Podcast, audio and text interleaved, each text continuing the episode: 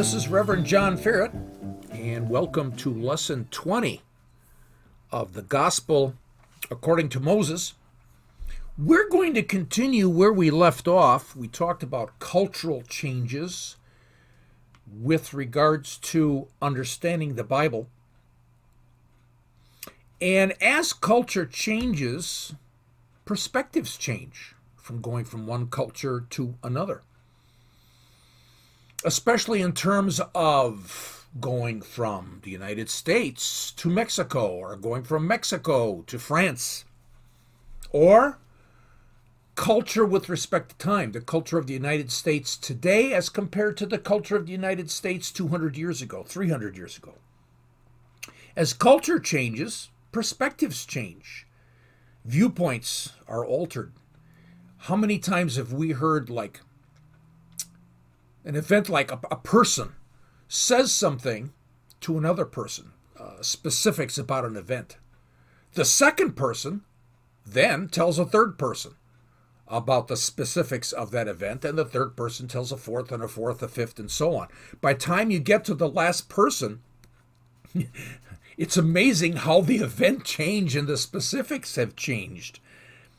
And so in terms of just going from one country to another, from one culture to another, going from one person to another, we can see how things change. And this is so related to the idea that when you look at real study of the cultures around the world today, their history, uh, their culture hundreds and thousands of years ago, there are many, many different stories about a flood and they're all different. Are all different terms of the cultures across the world. So we're going to address that and take a look at it again. And this is related to us. It's related to us because the Bible is written in English as we have it today, but it's translated from the Hebrew. It's thousands of years old. And we don't get the full picture. We don't get the full picture because we're not looking at the Bible in its historical context and how those Hebrew words, which are so related to pictures, may have helped those people understand something not necessarily so radically different from us, but a different perspective, a different view. It's like the word eretz.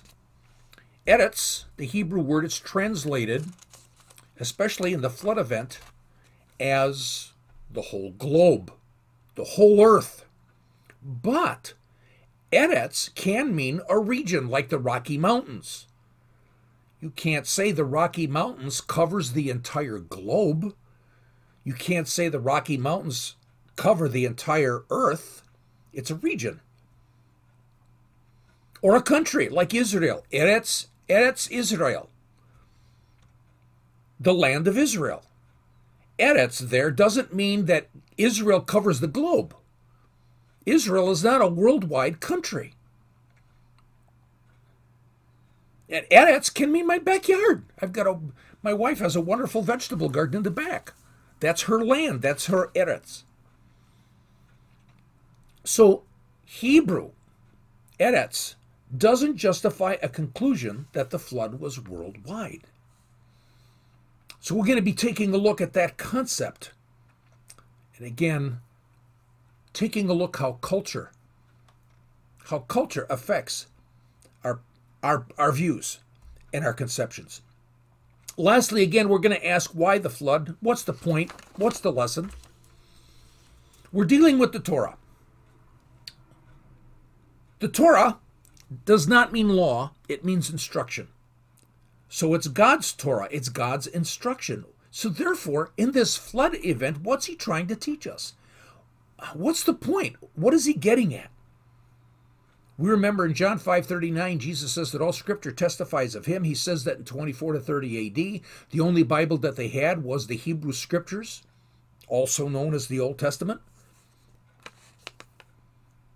And so for a fact is this possibly related to Jesus? Is this testifying of him? So, it's interesting to consider. So, you ready?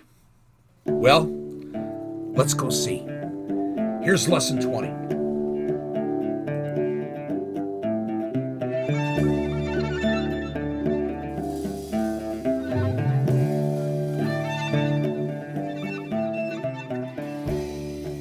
Now, I, just to show you how culture changes, I have an article from The Blaze, which was dated um, October 28, 2017. And in here, uh, it talks about a plaque that's honoring America's first president. And this plaque was at the church he attended for more than two decades. This is the church that George Washington attended. It's Christ Church in Alexandria, Virginia, and they're removing the plaque. And not only that, they're removing the plaque of George Washington, but also of Robert E. Lee, because that plaque was also in the same church. The reason why is it's making the church visitors feel uncomfortable and they think it's too controversial. Why? Because Washington owned slaves. And we're beginning to see that there is this view that Robert E. Lee, with a complete distortion of history, is this rebel. He's the guy that had the rebel flag, okay? And anti black, all this type of stuff. A complete dismissal of history. Ladies and gentlemen, the Civil War? How many years ago? George Washington, how many years ago? Do you see how culture is already warping our own heroes within 200 years? How much more the flood story? When was the flood story? Very interesting, but you can see how things radically can change. Do anybody anybody in this room, I really would doubt it, okay, would say that George Washington owned slaves, but you, you need to understand the rest of the history. The same thing with Robert E. Lee. You need to understand this man and actually studying the history. And so for me, I take a look at that, and it's sad for me to see how the culture is warping this. And there's other examples as well. So, the flood seems to me that indeed, I would say, perhaps, uh, definitely a story that's changed as it basically spreads out because of the descendants of Noah. Now, what's interesting is the tremendous amount of flood stories that there are. So we have to account for that. That seems to indicate that something did happen. Okay? Now, there's one scholar in one article I read. He went through all of these cultures the Algonquin Indians and the guys in Chile, all sorts. He said, See, it's a worldwide flood. No, you can't do that because it's a misuse of Scripture. There's only eight witnesses. And those eight witnesses are in the Turkey area, Syria area, and it spreads out from there. So you cannot make the conclusion it's a universal flood by using that argument. It doesn't make any sense. So it doesn't justify a global flood. Let me take you to the, uh, the IVP Bible background of the Old Testament with regards to a flood, uh, even a, uh, a flood that would be universal. Right now, according to um, the IVP Bible commentary, there is presently no convincing archaeological evidence of the biblical flood.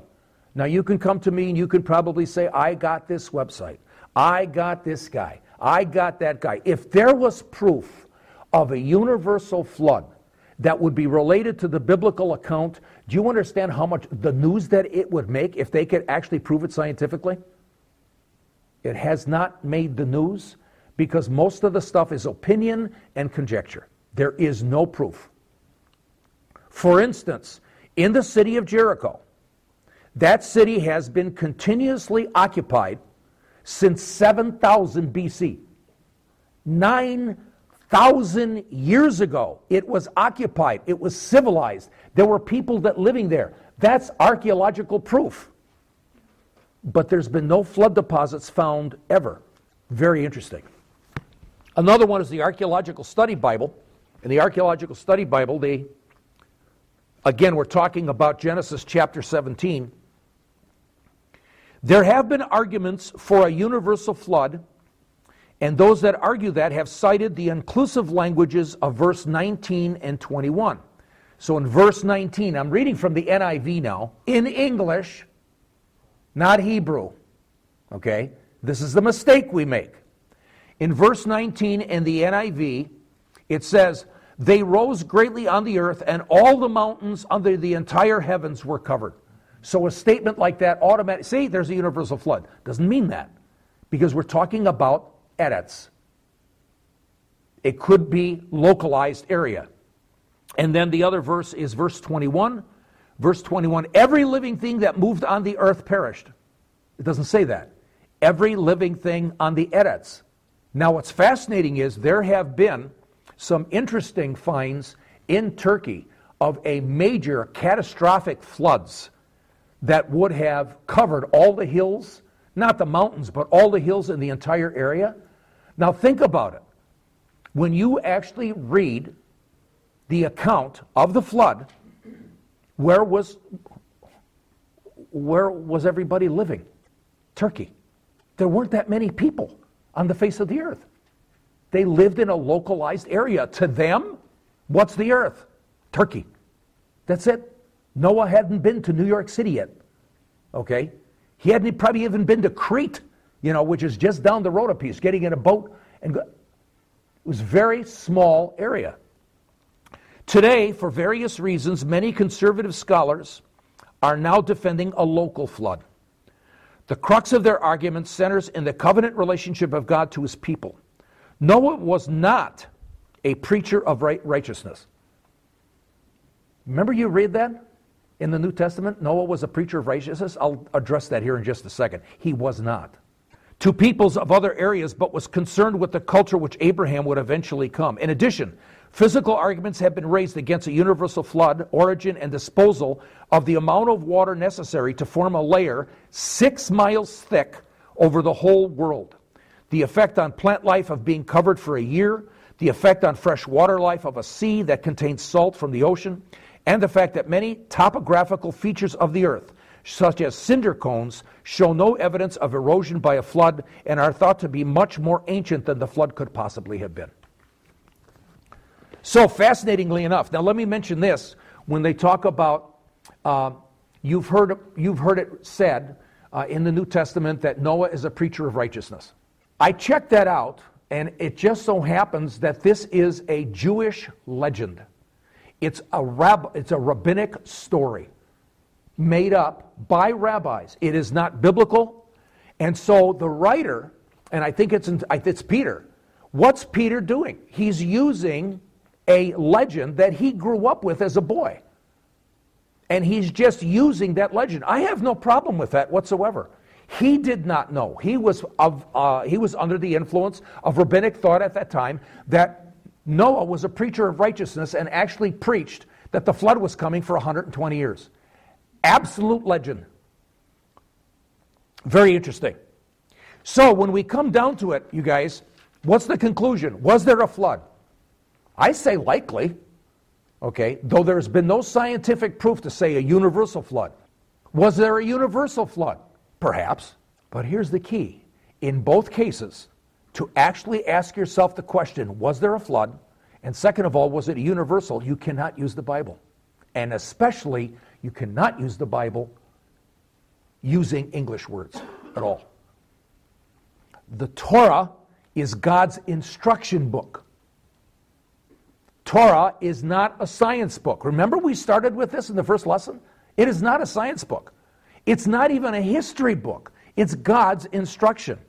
So the question is when God is talking about the flood, and it seems to us, to me, as a historian, when I take a look at the other evidence of other cultures saying there was a flood, it seems to me right now that there was a flood. Local, universal, it's not the issue.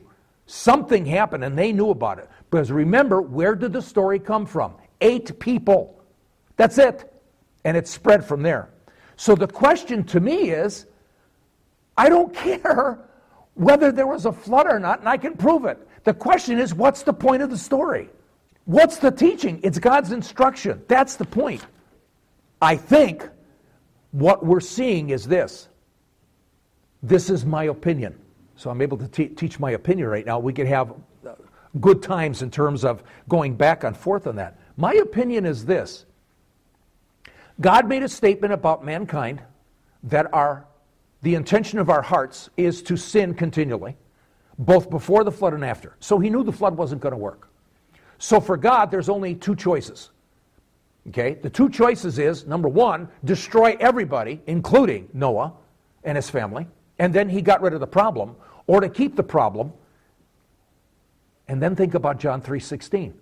For God so loved the world that he gave his only son. That's the solution. So, what we begin to see for me is God is saying, there is no way this could be wiped out unless He wipes it all out. But God so loves the world, He loves them, He loves us, that He wants to provide that solution. To me, that's kind of a view that I have about the flood.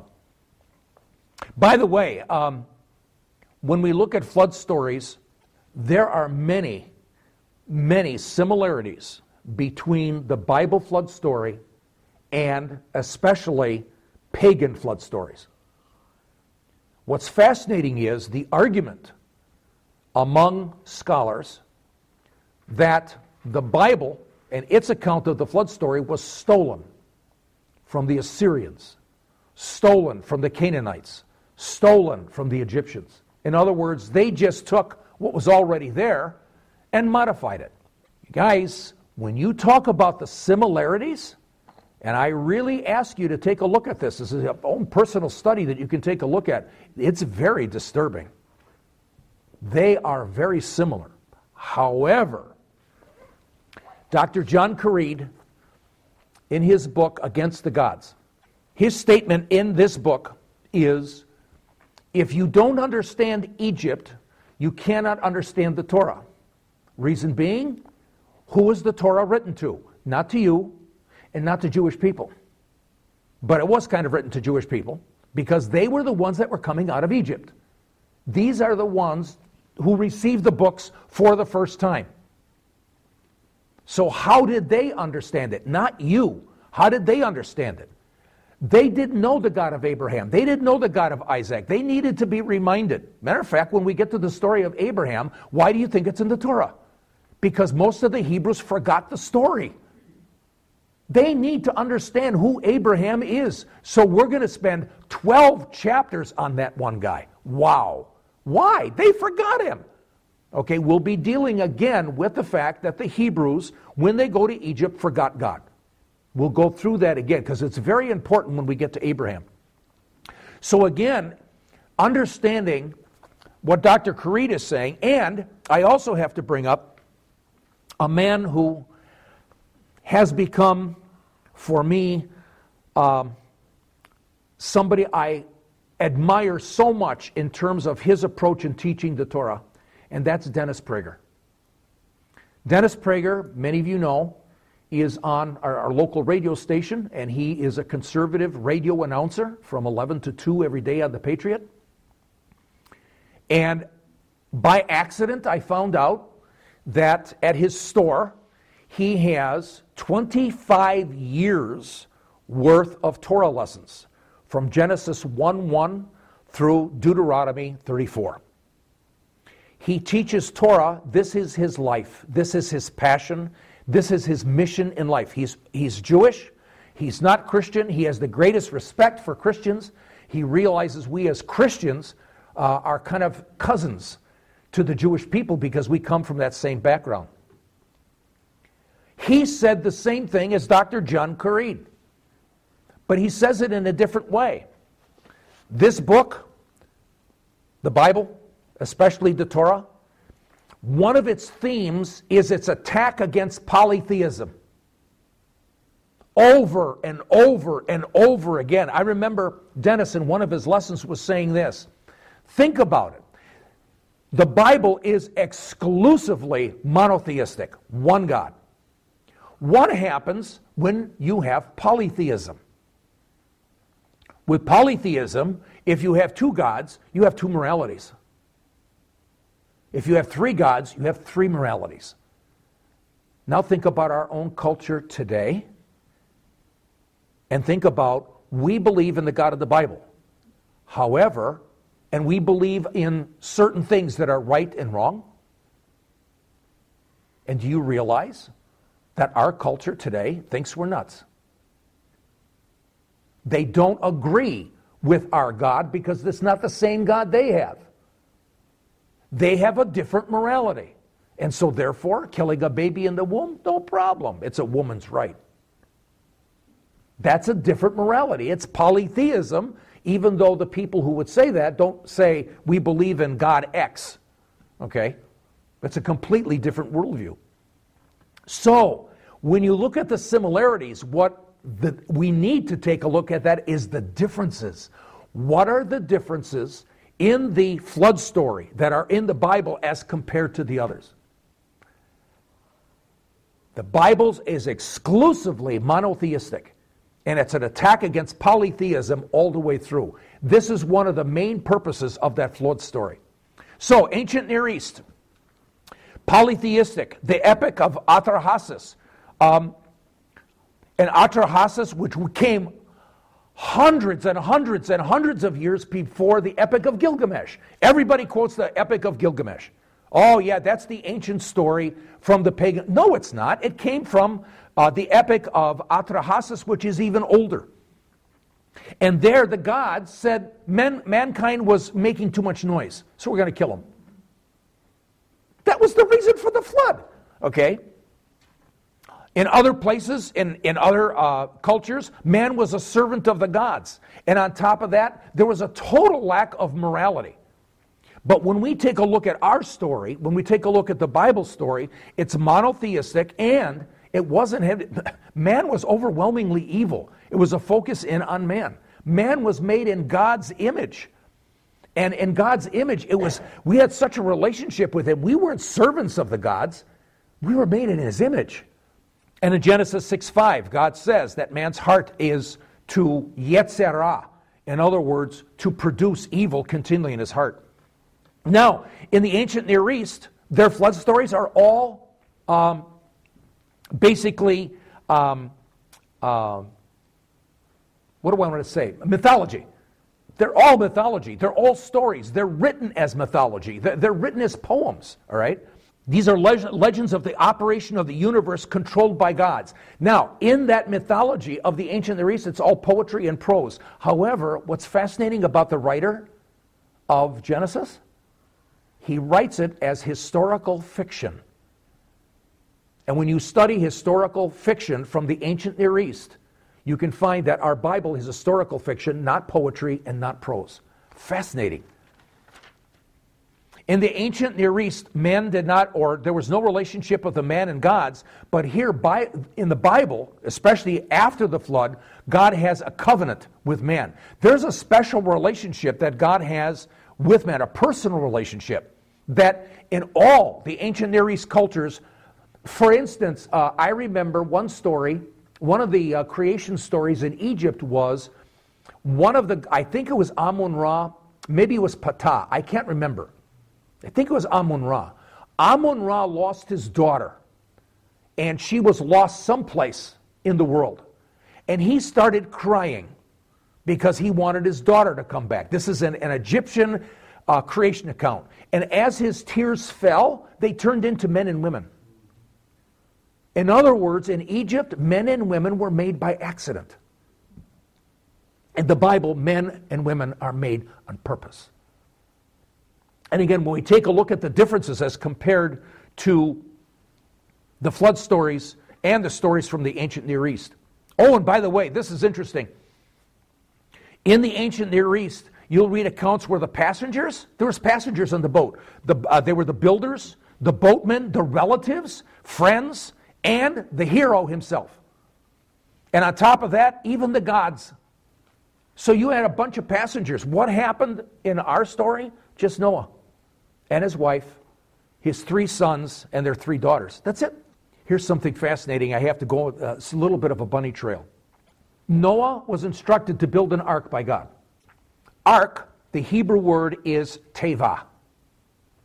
And the again, the Strong's number is H8392 for those that are interested. interested. Now, this ark that God asks Noah to actually build, his teva, we say here's a righteous one, righteous for his time. He's picked by Adonai.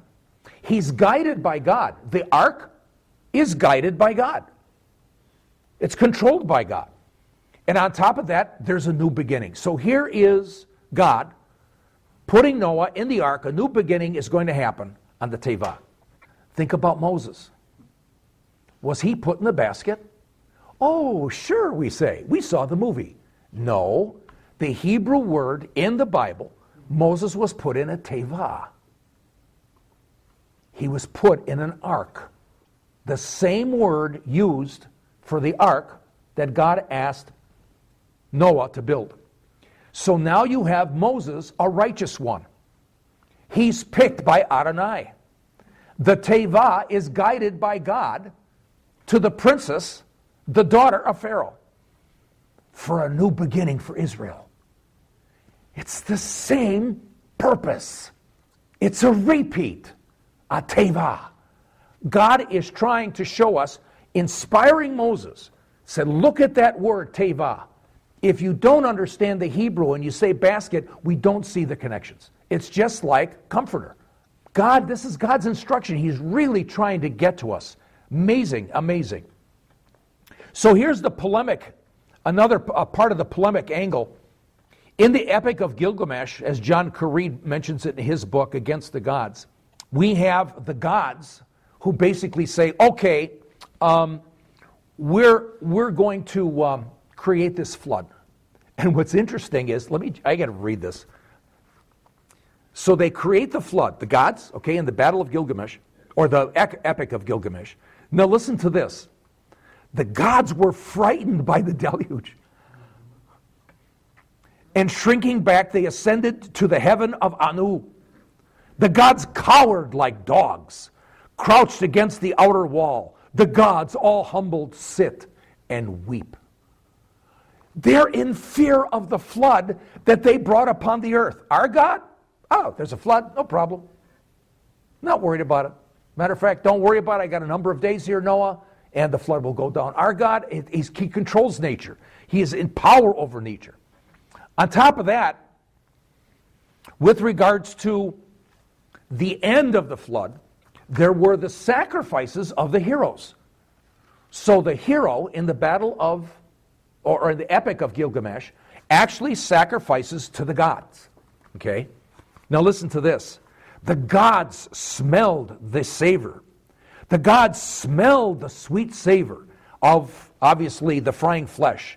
The gods gathered around it like flies. That's in the epic of Gilgamesh. And for us, what does God do? He smells the sweet savor. Does God have any necessary to eat? The goat or no.